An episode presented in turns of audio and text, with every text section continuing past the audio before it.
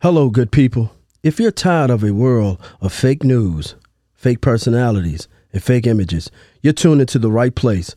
This is Sean Barksdale, and this is 10 Minutes of Truth. Forget about what somebody else think about you. What do you think about you? Your past don't define you.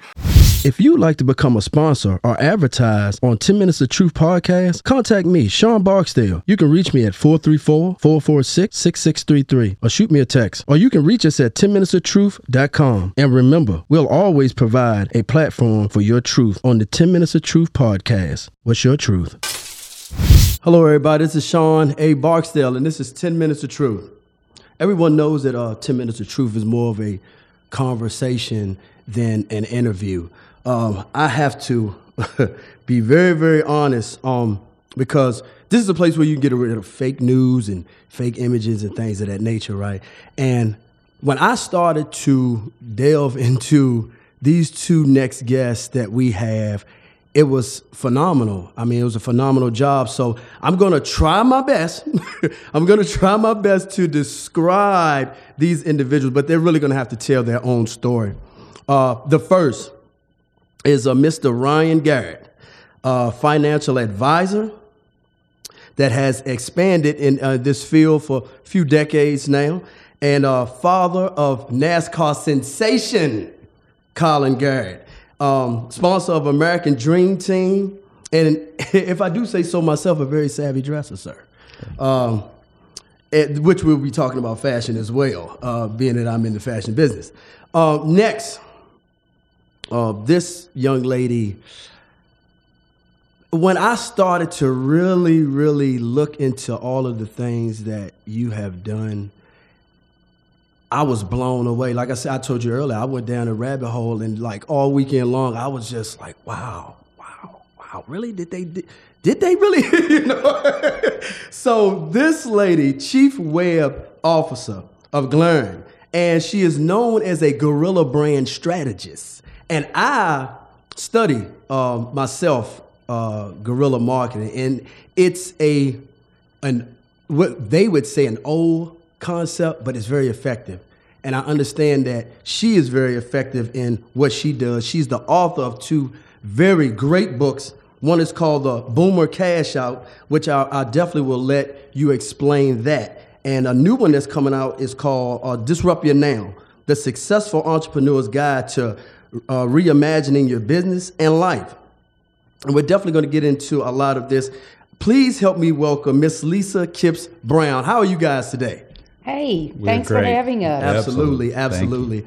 I, I, I didn't do these guys justice. I'm telling you, we're from a small town known as Halifax County, but it's, it's, it's a great town. And when I had never met you, I had heard of you two before, but I had never met you before. And like I said, when I started researching and going over the things you've done, it is just phenomenal the work that you guys are doing. And today, everybody out there, listen to me. When I tell you, by the end of today, you will definitely know their truth and their mission and their cause. Um, I want to first say, uh, Ryan, how you doing, bro? I'm great, brother. How are you? I'm good, man. Uh, I got to be honest, a little bit stereotypical.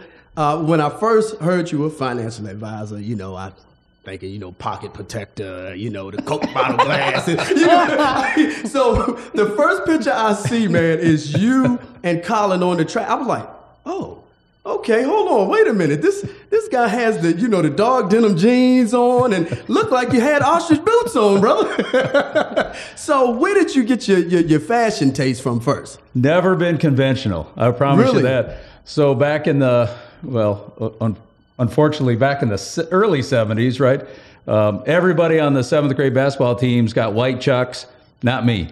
I got orange chucks on because that was our it. school colors, right? And so, anyway, I, I've always been unconventional, I, I would say. But I was um, I was a partner of a Fortune 500 um, company, and, and probably I guess about 15 years in, in in leadership. And I wore a suit for 33 years, and I was I mean I, I- like to dress, and it, was, it was fun. Right. But as soon as I retired from uh, being a partner, still a financial advisor, but as soon as I retired from being a partner, I said, you know what? I get home every night, I put my jeans and boots on, Right. I'm going to start wearing my jeans and boots every day to the office. And so for the last three years, this is me. I love it, man. I love it. I, hey, listen, I know they may not be able to see that shot, but when I came in, the first, you know, first thing I did, I looked at the boots. I was like, yeah, he's on.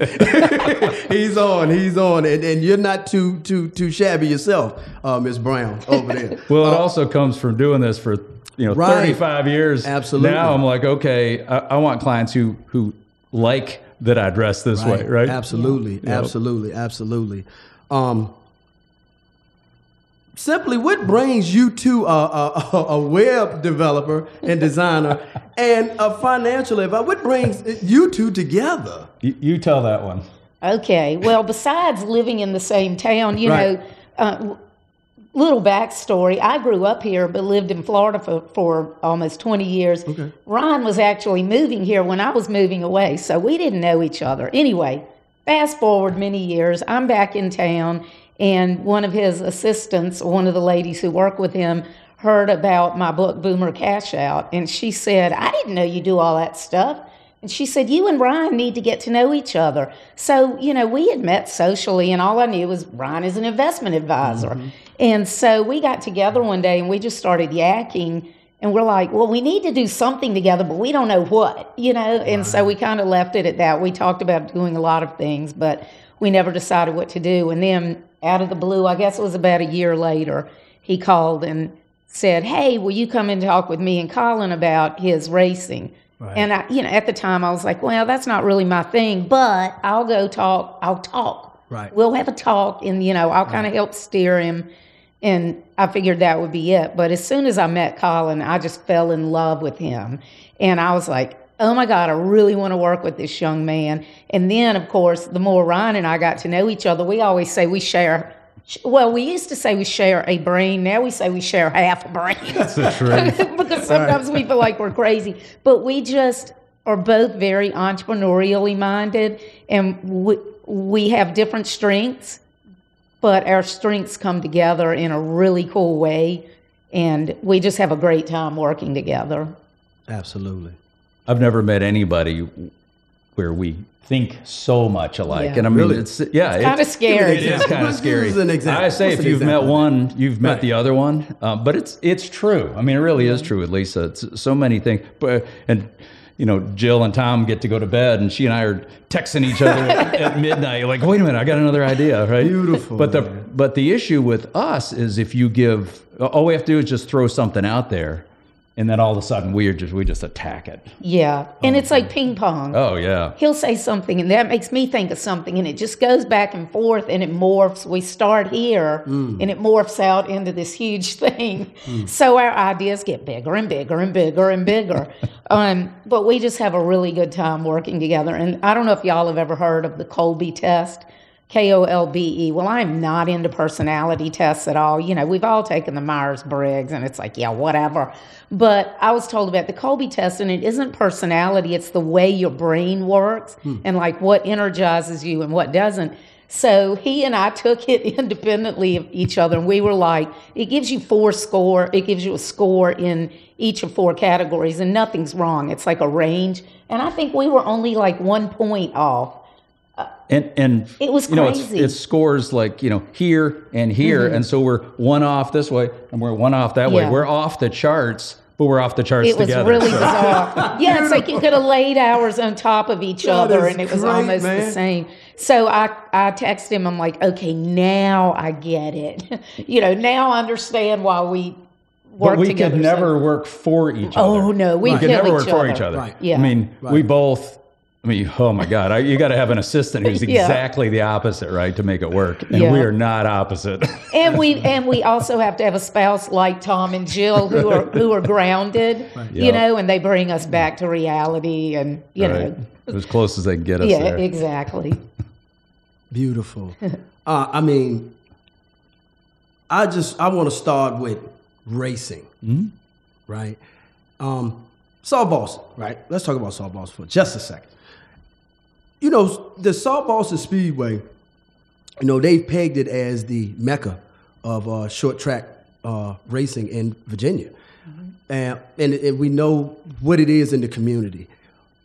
Do you remember the first race you ever went to, Ryan? Oh yeah, Really? And and Colin is gonna die when I tell Really? this story. He's gonna die.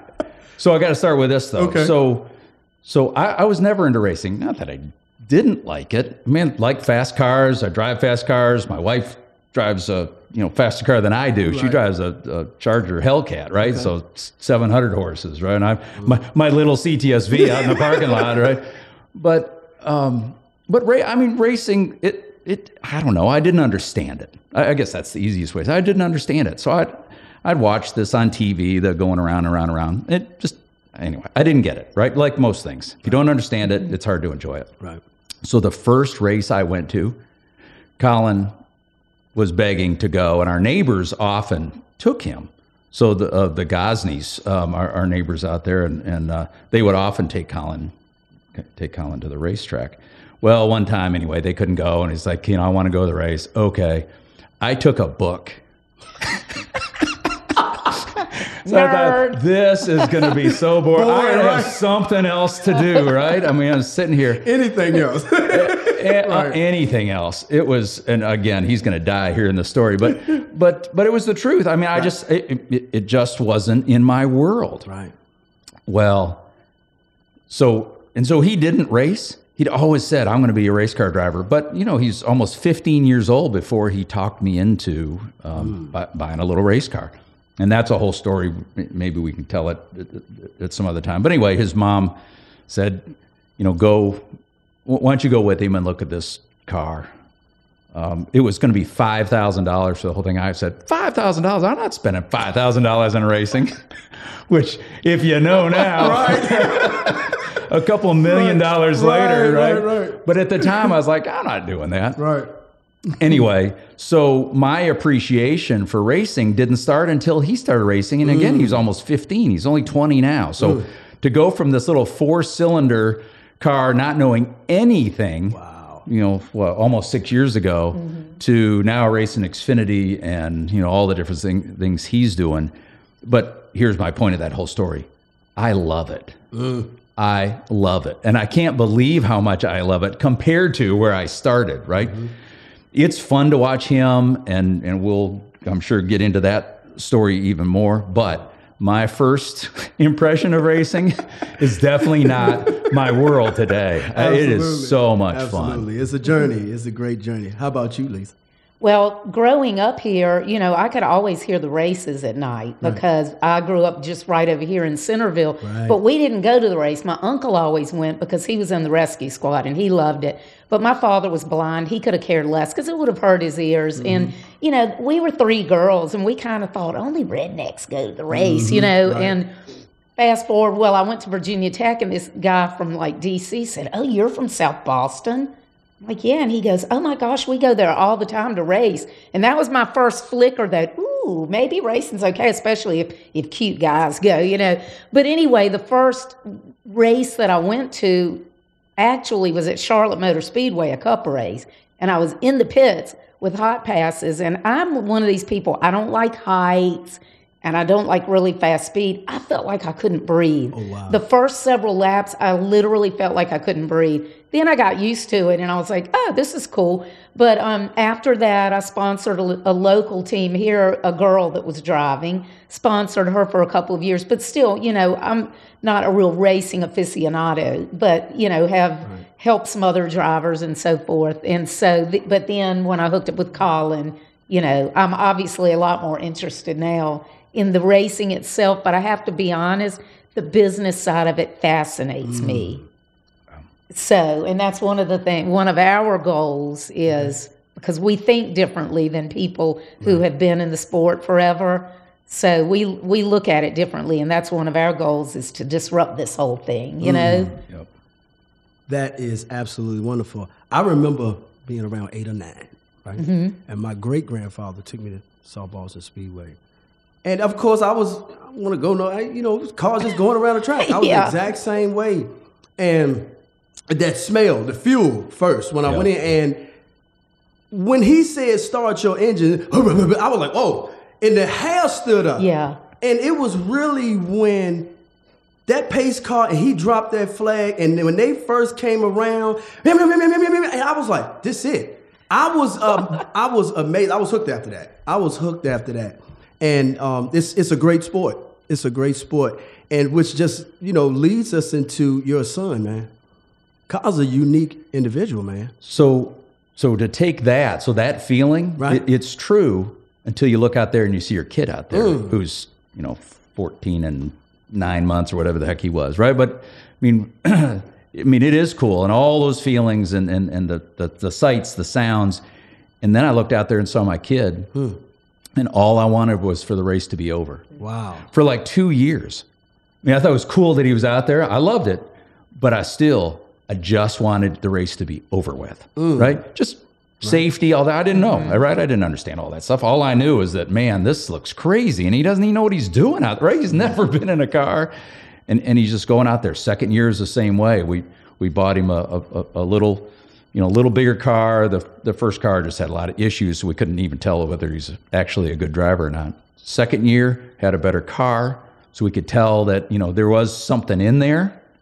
But I still just wanted the races to be over with.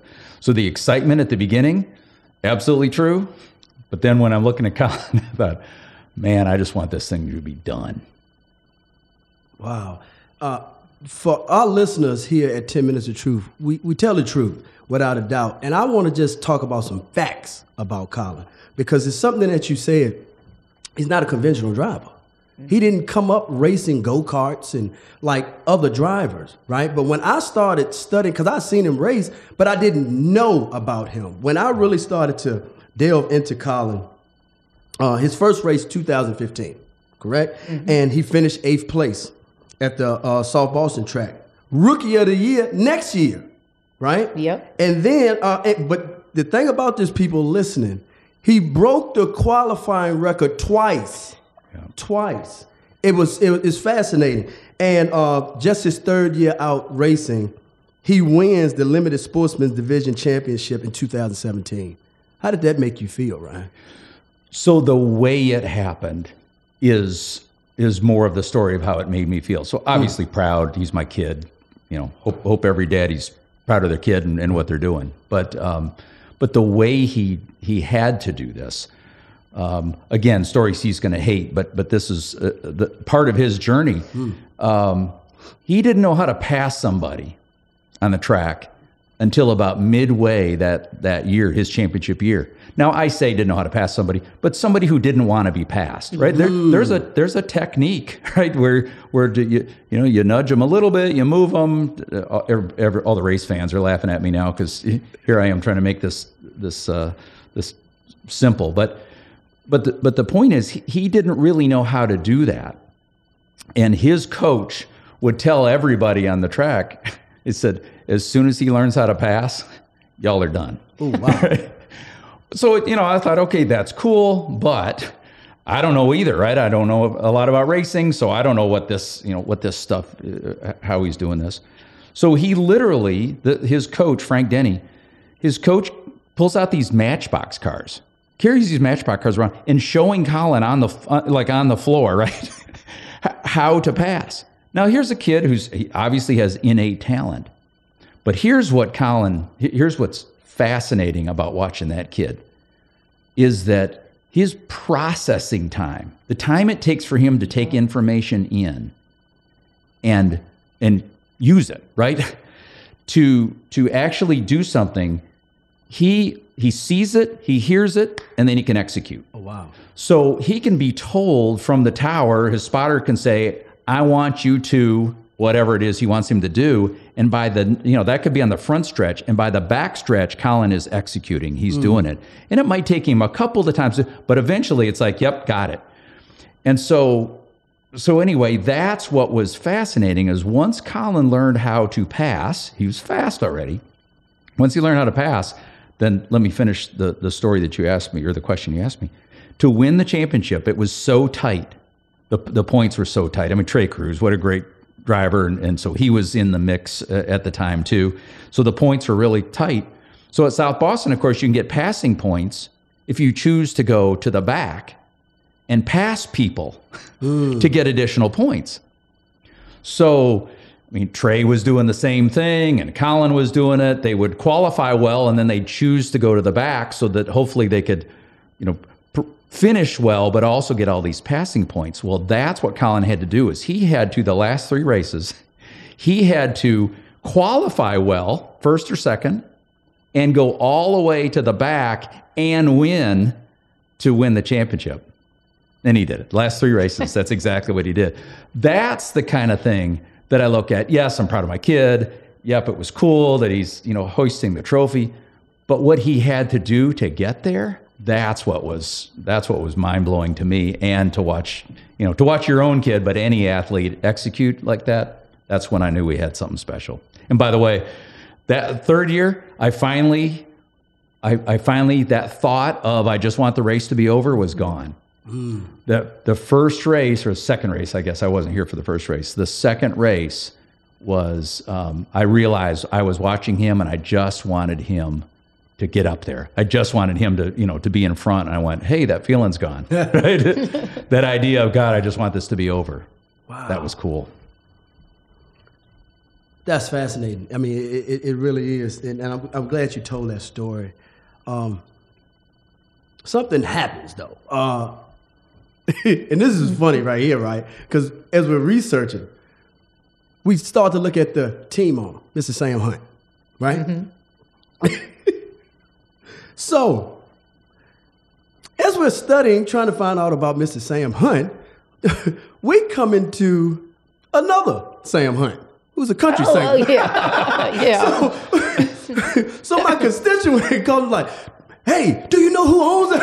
I was like, Sam Hunt. He was like, yeah, we're going to the concert. oh my gosh, that's hilarious. I was like, nah, that's not the same. Although our Sam Hunt did get a lot of additional Twitter followers there for a short period of time. that's excellent. Um, Sam Hunt, he's a young man as well. Yes. I think Sam is around 25. He's 27 now. 27 yeah. now? Yeah uh, most people would think Sam had it easy, but yeah. after researching and studying and, and finding out, uh, they mimicked him to uh, Chris Farley. Yeah, uh, on the SNL when he uh, used to stay in the van, right, right, when he stayed, but he he sacrificed, yeah. and I'm learning, and I've learned that that's what your team is about, sacrifice. Mm-hmm. Uh, tell us about Mr. Sam Hunt.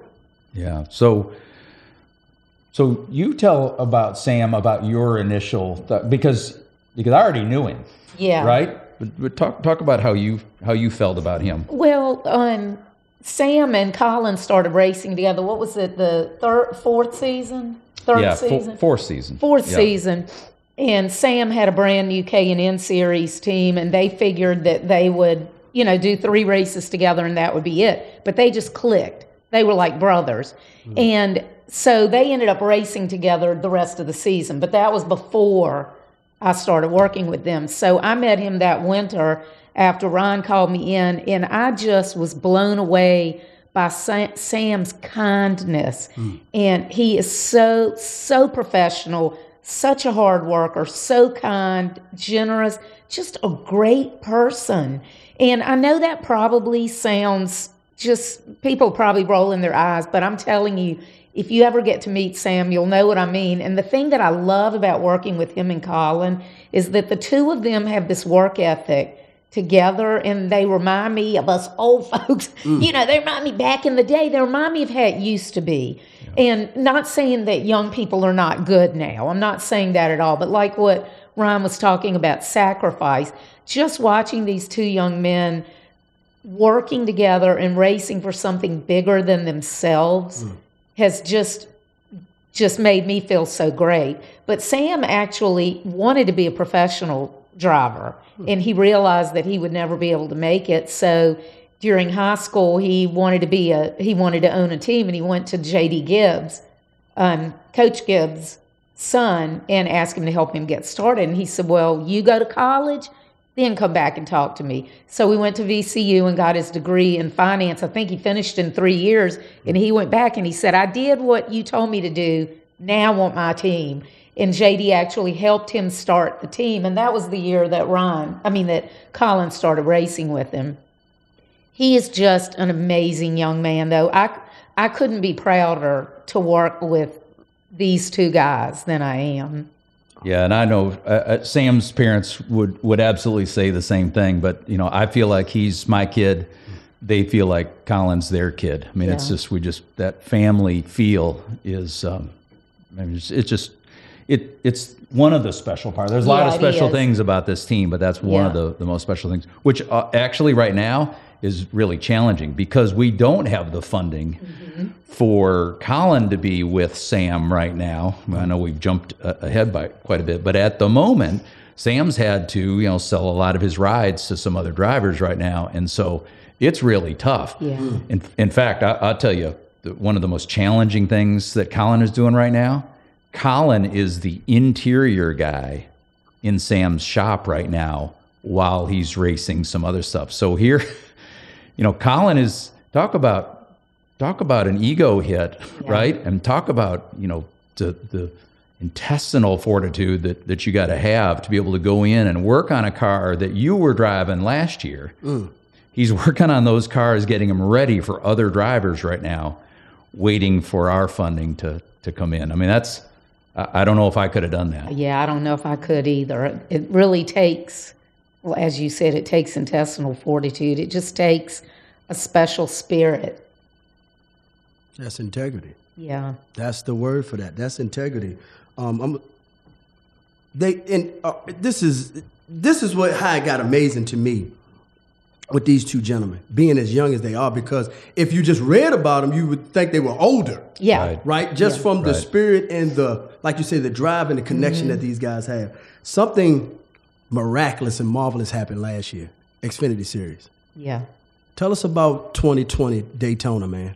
Before Daytona. So, so if if I can back up just a little bit before Right. then, because the the the story sort of starts with, um, you know, Colin did really well in in K and N. In fact, that first race, he all he was supposed to do was just finish. If he just finished the first race, then we could move on to the next size track.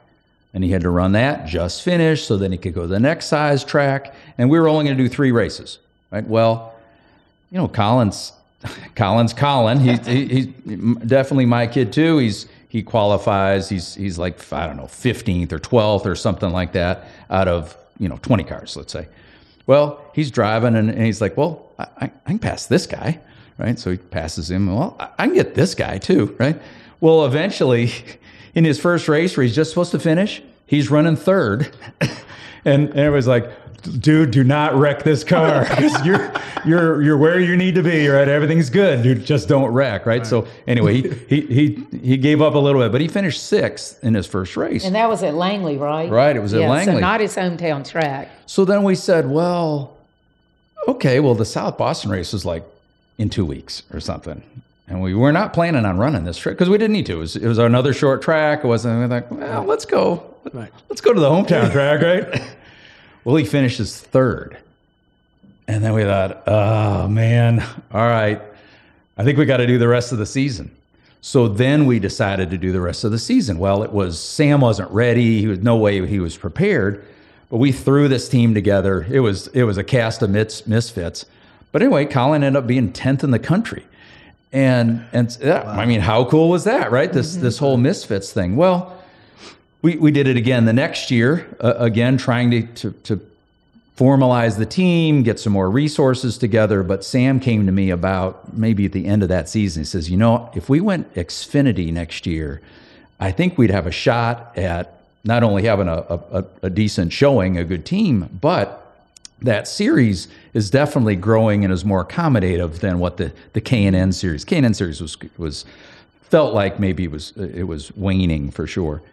So anyway, that's how th- that's how it happened. Was that Colin did well, and then the, the next year he was what eighth in the country, and uh, with not great equipment, the equipment we had, and that's when we decided to go Xfinity. But then we didn't know how. And and that's when I went to Lisa and she came up with this crazy idea. Yeah, well, and the and the the veteran suicide thing really it happened by accident. It's just you know, but but you know they always say there's no such thing as a coincidence, and so I came in to talk with Ron and Colin at the end of October. We started working together in November to get ready for the next season. And at the beginning of January, Racing for Heroes called me. They're based out here at Virginia International Raceway, right here in Halifax. I don't know if you knew that. Um, and they are a nonprofit that combats veteran suicide. So the only thing that I knew about them was that they do motorsports therapy and that you know they help people race and get them out on the track to help with PTSD. So I thought of it more as kind of an experience type thing, which is great. But not until I got, got out there did I realize that they actually provide free mental and physical health mm. services like stem cell treatments, bariatric, um, hyper, hyperbaric chamber mm-hmm. treatments, things like that. I mean, it is amazing. They help people get off of opioids, they do job training and job placement. Well, they wanted me to help them develop a national awareness campaign. Well, I have to say, well, Ryan knows by now, I cry easily, but I was in tears because my husband is retired Navy. And I, when I was out there, all I could think of was how tough it was when he retired. Not that he was suicidal. 26? 26 years? 26 years in the Navy, yeah. Um, but it, it is a very, very tough transition. People don't realize how hard it is. And all I could think of was all the people that we've known and the people that if they had had access to the camaraderie and the support in something like that, how much easier it would have been. So, um, I really wanted to work with them, but at the time they didn't have any paid employees. So that meant if I took one dollar from them, it was a dollar that was coming out of treatment from for somebody. And I was like, I can't do that. I just couldn't do it. So before I even got out of the parking lot, I called Ryan. I'm like, Yeah, I know I'm kind of supposed to be helping y'all bring in money, but will you put these guys in the car for free? So but he didn't even hesitate because Colin's two older brothers are active duty Army, mm-hmm. and they, they've always been, even before they were military, they've always been dedicated to supporting the military. So that happened kind of by accident. And that, but they promoted Racing for Heroes on the car all year. Many of the races, the whole car was Racing for Heroes. Mm because we didn't really have the sponsors. Ron, Ron was forking yeah, Lisa, would you help me raise some funds for racing? I, am down two million now, right? So. I know. I'm like, oh, sorry, Ron.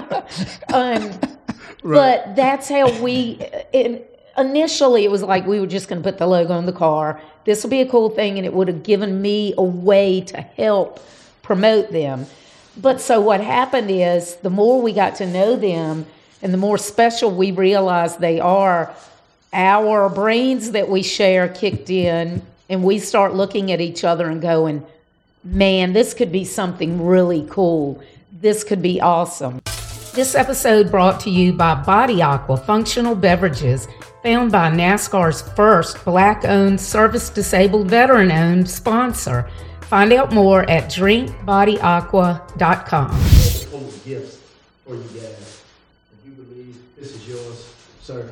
Thank you, bud. And this here, if you open this up, and, and just because you guys are doing extreme, which we oh, thank you. And we continue, and we wanted to do it in yeah in, in, in, NASCAR fashion. You can definitely open that up and, and, and look at. Love it. I love I, it. I, I, own a company. One of my companies is uh, Press for Time Tees. Uh huh. Um, and and uh, which questionably, qu- questionably it is known as the fastest printing company in the universe.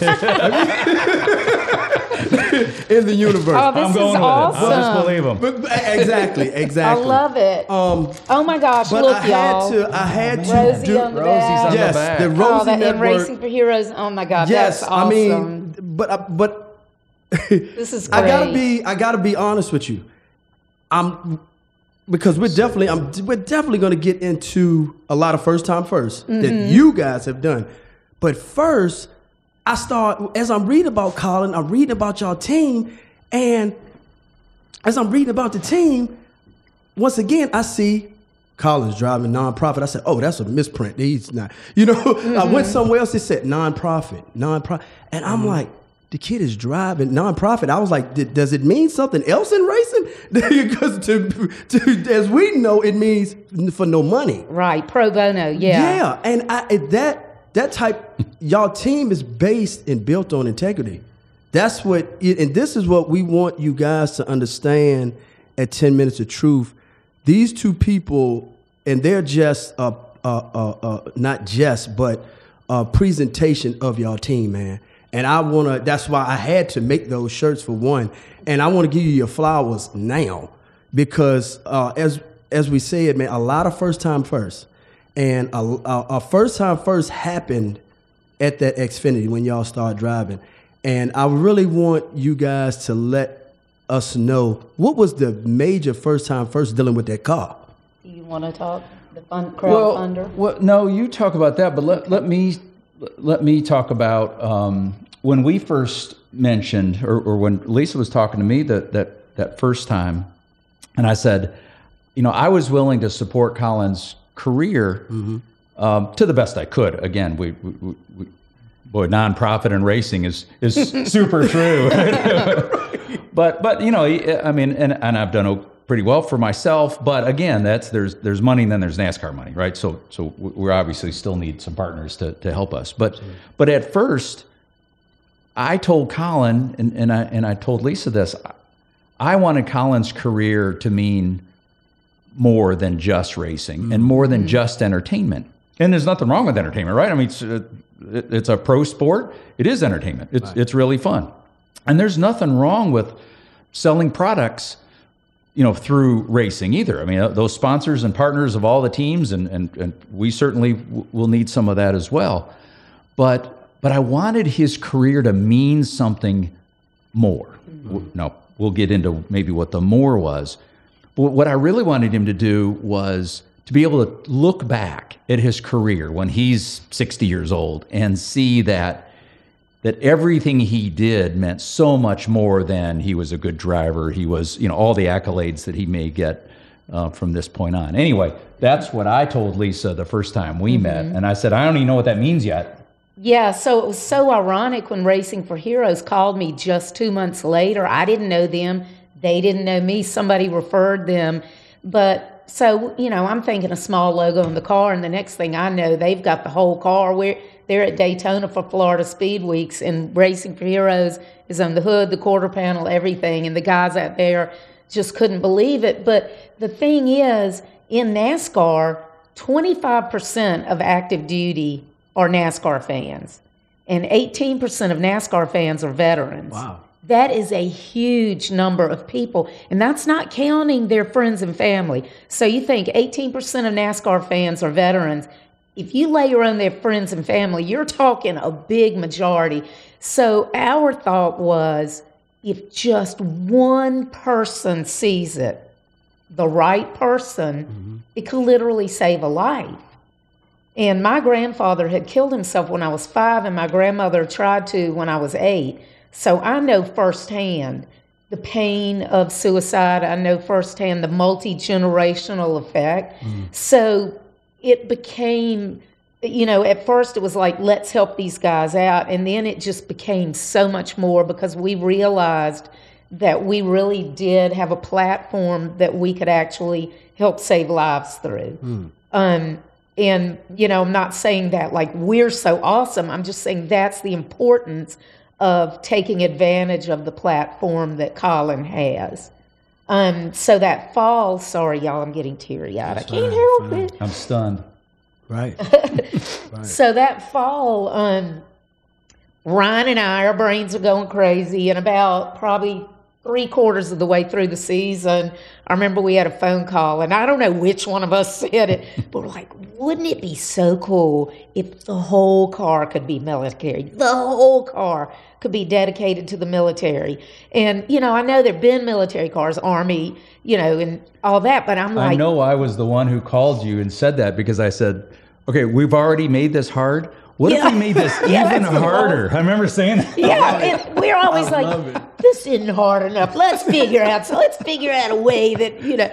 So, but we just got to thinking that, oh my gosh, what if we can figure out a way that we could literally have small businesses owned by veterans and military spouses be on this car?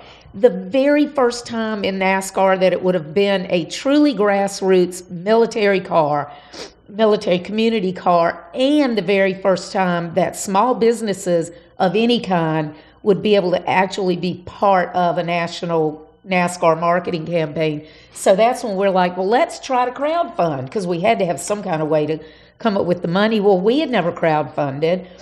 Around about this time, we brought in the Rosie Network because the Rosie Network is founded by a military spouse and they do mentor they do entrepreneur training and mentorship. So we felt like that really fit in well with everything else you know kind of filled the circle out and think about i mean think about how god works here too for just a second. Yeah. so so we so this is our idea right? And we're talking about this and we're, we're excited about it. And we thought okay so we just kind of threw that idea out into the universe right?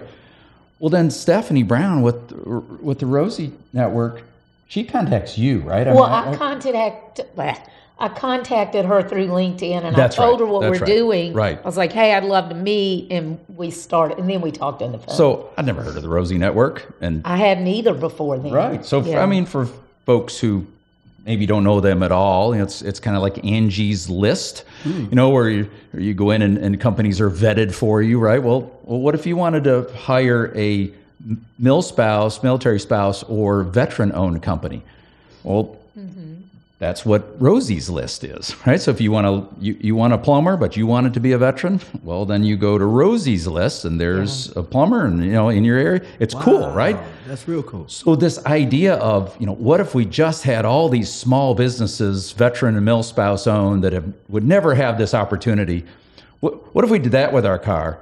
Mm-hmm. And then the Rosie Network contacts us, Stephanie contacts us, who is exactly that, yeah. right? I mean, it's that, that that's wow. what they are, it's who they are, and and she finds us. Yeah, so you know, all of a sudden we go, all right, with the crowdfunder, we start going. I, I kept telling Ryan, I would rather have 10,000 people with $10 than one person with a million dollars hmm. or whatever, or, or whatever that adds up to. Anyway, you know what I mean? A whole lot of people with a little, right. because that means the passion. That's a lot hmm. bigger story. So, as part of our crowdfunder, we did put together a crowdfunder for Daytona. And as part of that, we had what we call the 10 for Heroes campaign. And any veteran or military spouse owned business that put up at least $10 got to have their logo and website link on our website and they got a badge. It had the NASCAR logo and Collins logo and said Our American Dream Team that they were able to use in their own marketing.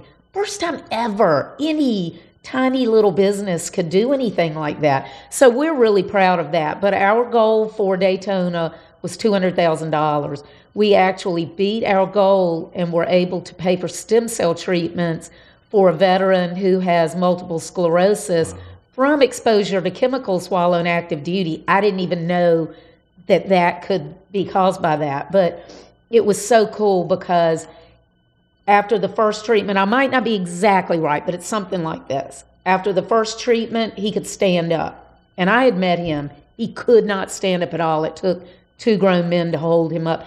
So after the first treatment, he could stand up. After the second treatment, he could take a few steps. After the third treatment, he could walk further. And this past fall, he got on Facebook and said, Yeah, the last time I, he said, I just went for my six month checkup. So he'd gone like probably April or May because it had been six months by this time. And the MRI that he had done last spring, which was after the race that was in February, already showed no new lesions.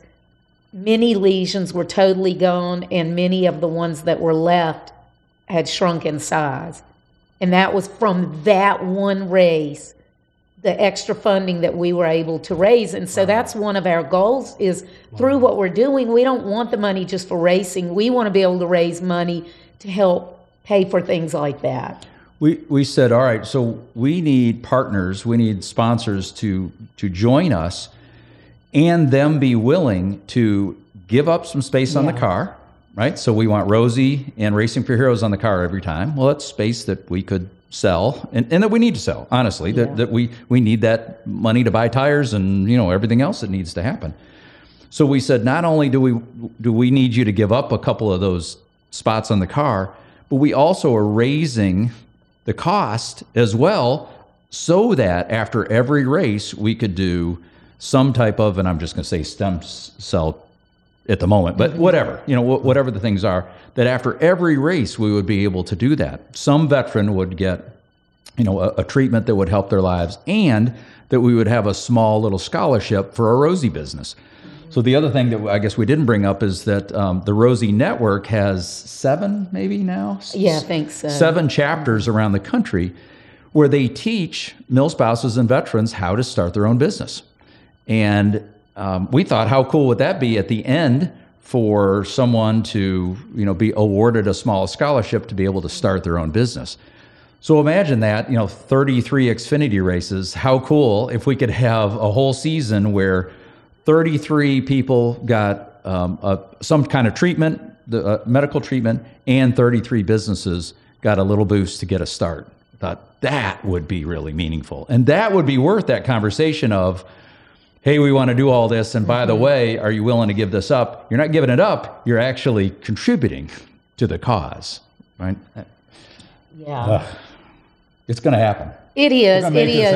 And because see, the thing is, Ryan and I, we look at everything more holistically. Um, even before we knew each other, it's like life isn't compartmentalized. Everything that you do, business, personal, whatever, everything is connected in some way. So everything that we work on together, we've just naturally kind of expanded out. So we started looking at it and we're like, you know, we're not a billboard. It's just going around a track. Like basically other teams, and that's fine. This is not to cut them down, but other teams and pretty much any type of sponsorship scenario out there, you put your money up, you for X amount, you get your logo on whatever it is in NASCAR. It's the car, the hauler, and all that. Um, you get your logo on it. You maybe get some passes to the race. excuse me. I'm, I'm, uh, pardon me. Um, I'm sorry to cut you off. I'm getting a little teary eyed myself. Um, anybody that is listening to 10 Minutes of Truth, whether it's when this airs, two years from now, 10 years from now, these people are not racing, they're saving lives. You guys are saving lives. Thank you. And I really appreciate your contribution. I know our veterans, my father's a veteran, my uncle is a veteran, and they're going to respect. And everybody, anybody who is hearing this, thank you. You can continue. I, I'm sorry. I, No, I, we really it touched me. appreciate that. Thank you touched so me. That much. touched me. And and the and the reason this the reason this has I guess comes from our hearts, your heart, everybody's Mm-hmm. is that we'll never know the actual good, right? Yeah. Because they'll be alive. Right? Exactly, their- yeah, their yeah. Mm-hmm. Lives will just be better. We'll never know who who we helped, and so it it can't be, it can't be. You, there's no numbers to this. Yeah, it's you can't do it for the accolades. Right. You can't do it. We Zero. saved this many lives or whatever. we never will know. know. when we help people get treatments, but the potential for somebody who just hears the message and realizes that there are these resources available for them and they end up not having the problems that they may have had otherwise. Um, but we started looking at it and we're like, you know, we're different. We don't want to just have a logo on a car. I mean, yeah, it's great to have the money, but at the end of the day, we want our sponsors, and I prefer to call them partners, we want them to get more out of it um, because we want it to be sustainable. You know, selfishly, the more they get out of it, selfishly, the more they'll want to stay with us, you know? So we started looking at it and we're like, there's so many ways that we can help businesses, even if they're not on the car. They may care nothing about being on the car, but we can help like with recruiting, hiring, and training of veterans and military spouses. I mean, one of like companies that need to hire people with security clearance, one of their biggest problems is finding people who have clearances because if they don't have them, they spend all the time and money and then the person might not be able to get it, you know. So recruiting, hiring and training, um, franchise marketing, because veterans are the number one franchisee demographic, the most successful. And within the veteran demographic, female veterans are number one within that. So franchise marketing, um, you know, all kinds of things like that that we can actively help a partner with. So if they come and they say, you know what, we have $2 million that we were going to spend on an advertising campaign, you know, just blasting out in whatever type of traditional advertising, if they partner up with us, we will actually help them figure out okay, what is the problem that we can help you solve? What is your goal, and how can we do it? How can we help? And so we'll help them develop a plan, and then we also have access to a lot of experts all over the world so that if the company doesn't have somebody in house that can execute it or doesn't already have like you know a firm that they work with then we actually have people that we can connect them with and it's people we know personally so we'll know whether they're a good fit. So we actually look at our sponsorships as more of us providing a b2b service. Hmm. we're more like consultants absolutely i read a quote it said uh, traditional sponsors have deep pockets um, y'all pockets aren't deep but your hearts and your families are huge and that is true um, how could someone donate? How could you people if they wanted to donate or, or become sponsors? What could they? What what are some of the channels to reach you to do? Let, let me let me mention what we're doing right now. Just with yeah, the, okay. we have. Um, because there's a couple of different ways to think about how to do this, but one uh, one of the things that's that uh, is happening literally at the moment um, is we have a, a, a person who has said, "Well, I don't need. I, I want to help veterans. And that's I, I want to help veterans. I want to help military families. I don't need my name on a car. Not why I'm doing this. I could just give this money to uh, an organization, right? And, and, it would be spent in ways that I'm sure would be would be you know well well used. But he said, if I can if I'll give, I'll match essentially, I'll pay for half the car, but I don't want to be on it. So the other person who can come on can have the re- can have the whole car, but for half the price, then it'll it'll support you know everyone on the car, right? right. But so their dollars then help the other business get exposure that you can't get any any other way, right? There's no way that the company who's going to end up on the car could get the exposure of being on a NASCAR track and being all part of this, right? That's somebody who will be anonymous. Right? I mean, they'll never have their name anywhere on anything, and yet they're supporting not only wow. the race team but also um, a, a veteran-owned company companies. Right? Yeah. Yeah, and Mike Evok, the founder of Racing for Heroes, he's a retired Green Beret. He quite frequently quite frequently will have people say, well, why shouldn't we just give money to Racing for Heroes? Why should we give it to the team? It seems like it'd be better to give it to Racing for Heroes. And he tells them the team is a force multiplier. And of course, anybody who is military knows is familiar with the term force multiplier. And he says giving $10 to the team is like giving Racing for Heroes $100 mm. because they could never get the exposure to reach the people that they are able to reach through us. And of course, by getting that exposure, then they also end up meeting up with companies and developing corporate sponsorships and stuff for Racing for Heroes itself, mm. you know, so it helps them with fundraising. But the, the team site is ouramericandreamteam.com. And there's a, think on the homepage, there's Venmo on there. But anybody, like if somebody just wants to donate, because we don't have the crowdfunder up right now, but there's also like a contact form if anybody is interested in talking with us about partnering or, you know, reach out to me, Lisa at lisakippsbrown.com. I'm happy to talk with you about just explore. You know, we're not like salespeople out there to, you know, bully somebody into joining the team. We just want to have a conversation. What do you need? Can we help you? Can we help you do it better than you could otherwise? And probably, hopefully, at a lower price. And also, you're helping people at the same time. And you know, a lot of companies now are looking for corporate social responsibility type campaigns because they know that younger people now would rather spend more money with a company that they know supports a cause that's important to them hmm. than spend less money, you know, than get it cheaper from a company that they don't agree with socially or whatever. So it's actually a good investment mm. to to partner with us. Thank you. Um, y'all as a team, there's a quote, Ryan. I want to, this is a quote that Lisa has said. Uh, she says, uh, You just have to get out there and live it, try it. You know, talk, learn, read, and mostly use things. She was actually in one of her interviews. She was talking about her husband. yeah, she was actually talking about her husband. Yeah. I, I, I think he's 76. he's 74. 74, yeah, yeah. 74 years old, and you were talking about he's more savvy uh, due to you being, you know, ra- uh, web strategist. Uh, but Ryan, it seems that Lisa's a cornerstone for you guys. Absolutely. Um, and, and, and that's phenomenal to have that, that type of team. And we're going to get into some first time first what we said, but honestly, it seems like, you know, y'all have old school values with some Yeah. young guys. Yeah. Right? Some young guys because they want to do something that's traditional. They want to race together their whole careers.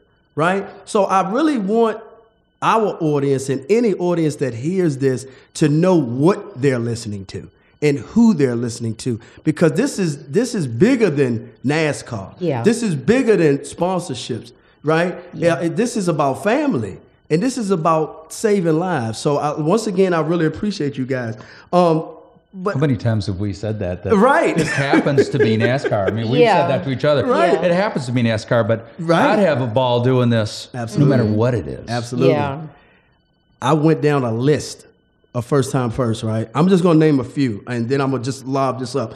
Um, w- one of the first time first is uh, first time small businesses had the opportunity to be a part of a national NASCAR campaign. That was the first time 1st listeners. All right, first Xfinity Series crowdfunder, right?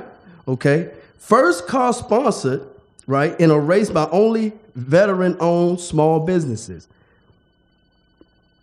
that it, it- to me when i started just researching that it let me know that you guys were for real that y'all the truth and that's why you know 10 minutes of truth we really needed to have you here right um So let, let, let me tell you, so some truth in there too. okay So, um, you know, we're supporting Racing for Heroes specifically, right? We're supporting Rosie Network specifically, and there's some other veteran projects that that we can talk about as well. But but because I, I say they they grew organically, there's a lot of organizations that will throw veteran on the side and in some way market themselves right as veteran something wh- whatever it is. Many many many of those pop up and then they're gone right? Well when i learned mike ebach's story which was he personally was having challenges right? He was the one if you go to the website and, and listen to, to the uh, interview that he has he, he couldn't sleep at night he had you know the, the traumatic brain injury hmm. issues he was challenged and when he was working, he started working on his race car because he couldn't sleep. right Well, then he found that working on his race car, doing all these things that now Racing for Heroes is doing every day, those things helped him personally. And then he decided that he would get some of his buddies to come with him. And this thing grew out of Mike and, and him solving a problem for himself. And then he saw, you know what, this would help others, right? right Stephanie the same way. She couldn't find a company when her husband was was uh, Deployed. deployed.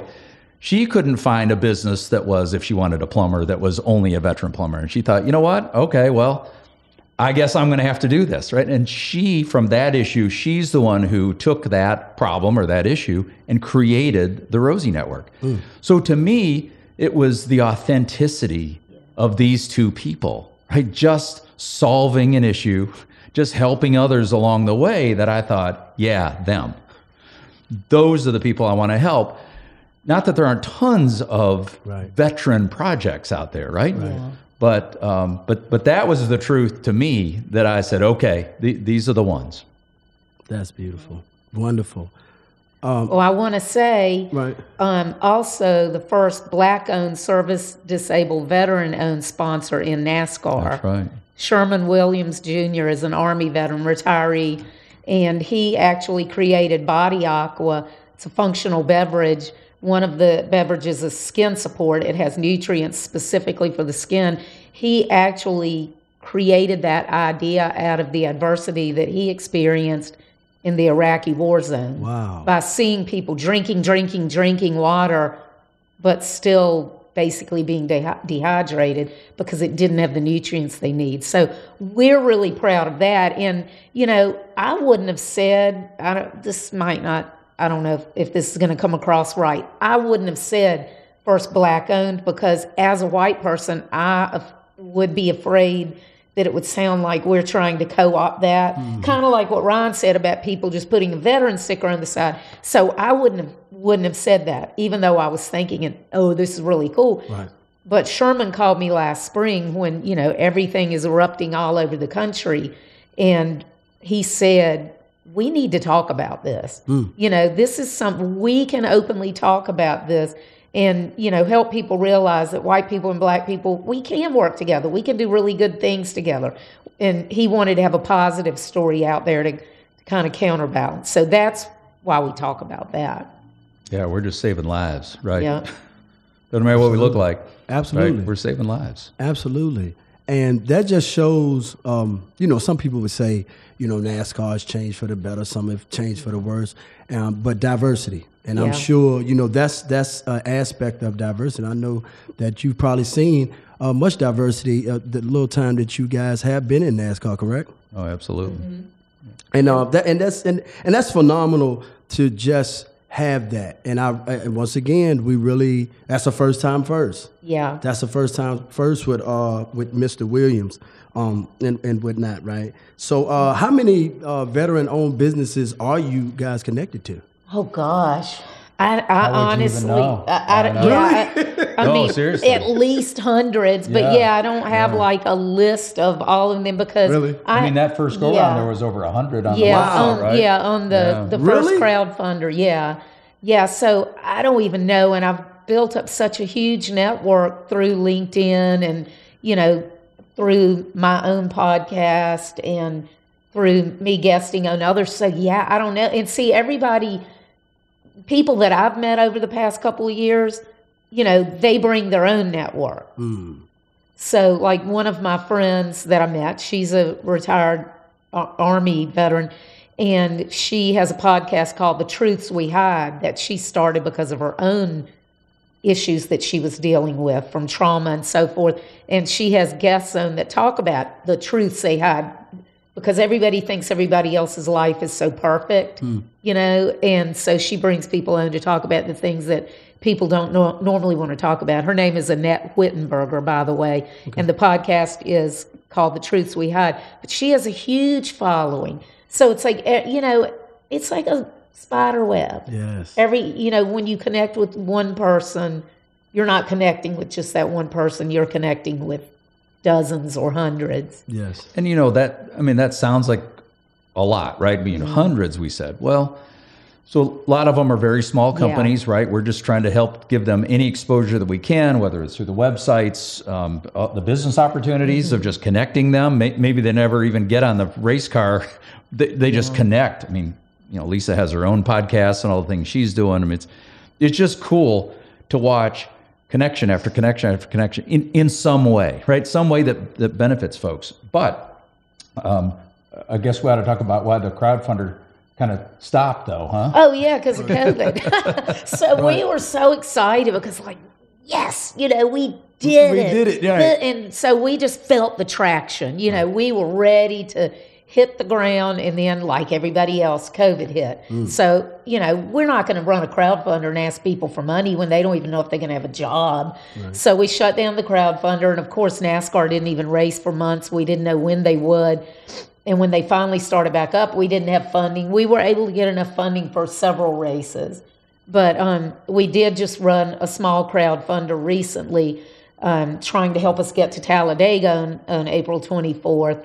Um, and we're working on some ideas for for future crowdfunders. But we would love it if any companies out there really want to do something unique to help your company, whether it's to help with employee morale or whatever, you know, marketing, anything.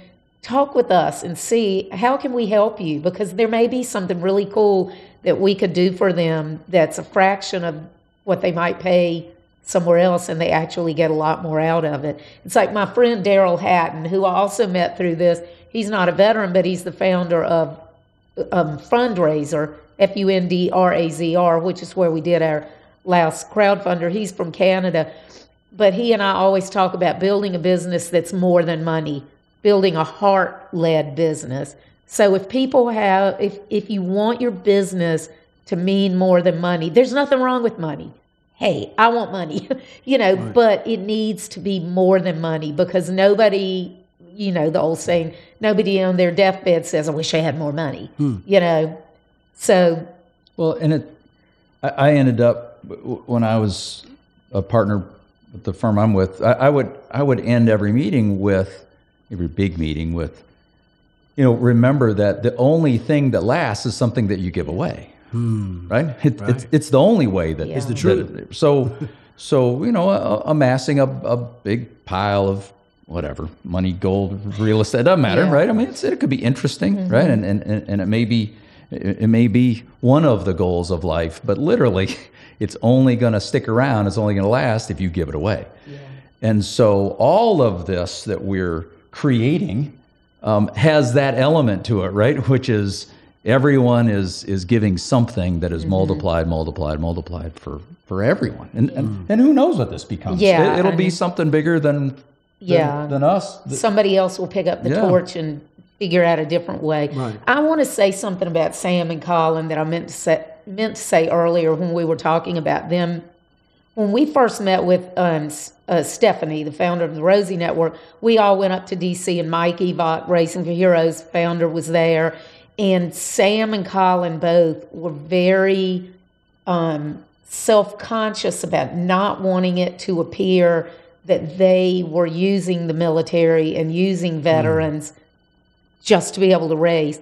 And that that brought tears to my eyes because mm. that was they weren't saying how much money can you help us bring in they were actively saying to stephanie this is a really big concern of ours. One of Sam's best friend is a Navy SEAL, and then of mm course, like we said, Colin's, both of his older brothers are active duty, and you know that was a real concern of theirs that they didn't want to be seen as people who were taking advantage, uh, you know, slapping the sticker on just because it benefited them. And I think, to me, I know people twice their age that wouldn't think that way.